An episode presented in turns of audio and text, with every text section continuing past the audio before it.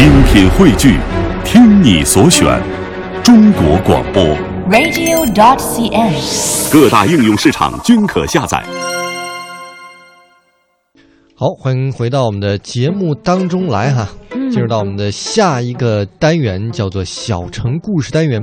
嗯，在这个单元呢，我们要去一个看一个古老的东西了。嗯，大家都知道哈，小的时候我们上课文的时候都知道，这个瓷器和中国是一个单词嘛 ，China， 对吧？嗯。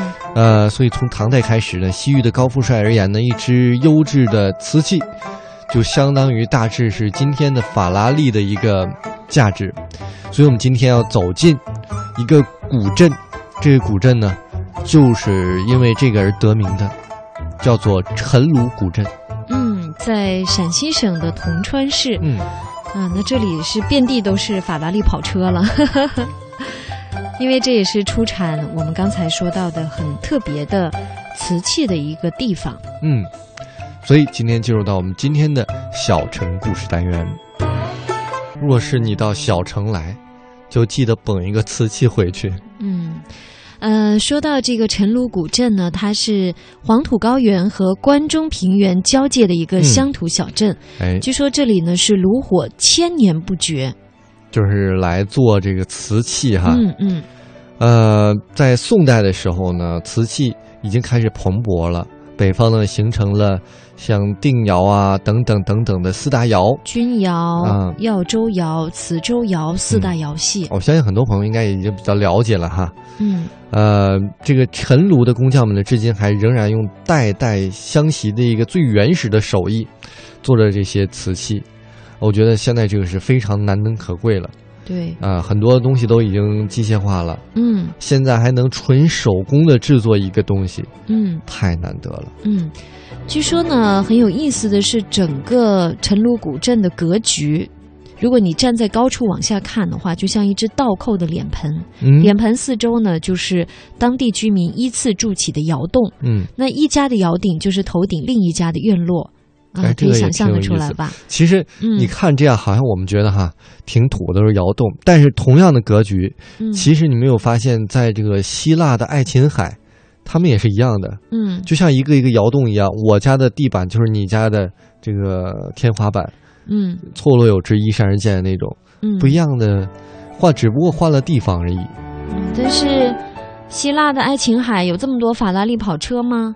没有吧？就是雪银指的就是这个瓷器哈，名贵的瓷器。对，我觉得现在的瓷器可能没有像原来的那么的嗯贵重了。嗯。嗯，而且它特别有意思的是，它到处都是用那种碎瓷铺成的小巷，就是它小巷的路都是用碎瓷来铺的。嗯、而且呢，在每家院门口也会安放着瓷墩来，嗯、呃，你可以坐在上面休息。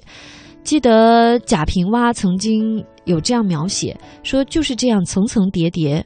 叠起来，可谓人上有人，象上有象。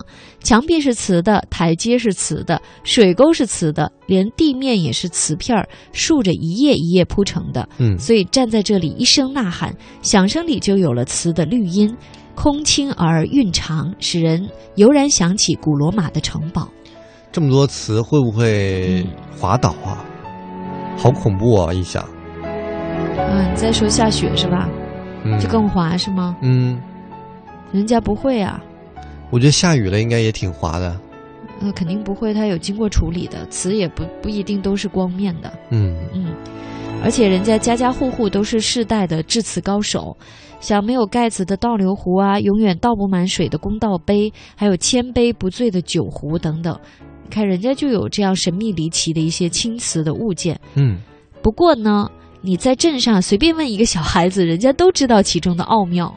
哇，嗯，所以只要以瓷为生的，跟小孩拜师学艺，就可以学到怎样做一个比较简单的瓷器了哈。嗯，那么其实呢，经过千百年来的炉火相传啊，这个制瓷手艺一代代相传，已经我觉得很不容易，保存了一千年了哈。嗯。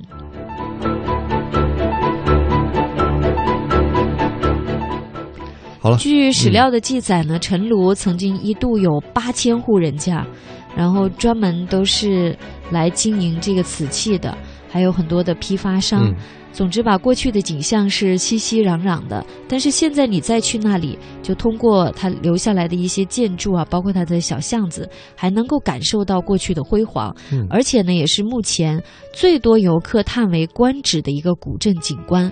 其实说到古镇，在节目当中介绍过很多很多的古镇，我们今天说的这个陈卢，它就是一绝。嗯，所以大家不妨去陕西省铜川市的陈卢古镇去看一看。呃，行车路线呢也是比。比较方便的，嗯，可以从西安出发、嗯、啊，然后走 G 六十五 的高速啊，嗯嗯，然后到梅家坪出口三十公里之后就到了陈卢古镇了，嗯，呃，同时呢，这个古镇已经是被作为是全国的重点文物保护单位、非物质文化遗产的保护名录。啊，也是中国历史文化名镇和中间民间中国民间的文化艺术之乡等等的美誉哈。我觉得这样一个千年的古镇，现在已经被越来越重视了，就好像很多流行歌曲已经开始回溯去找传统的中国风了。呃、想起周董的青花瓷是吗？嗯，但是我们今天不听青花瓷，嗯、我。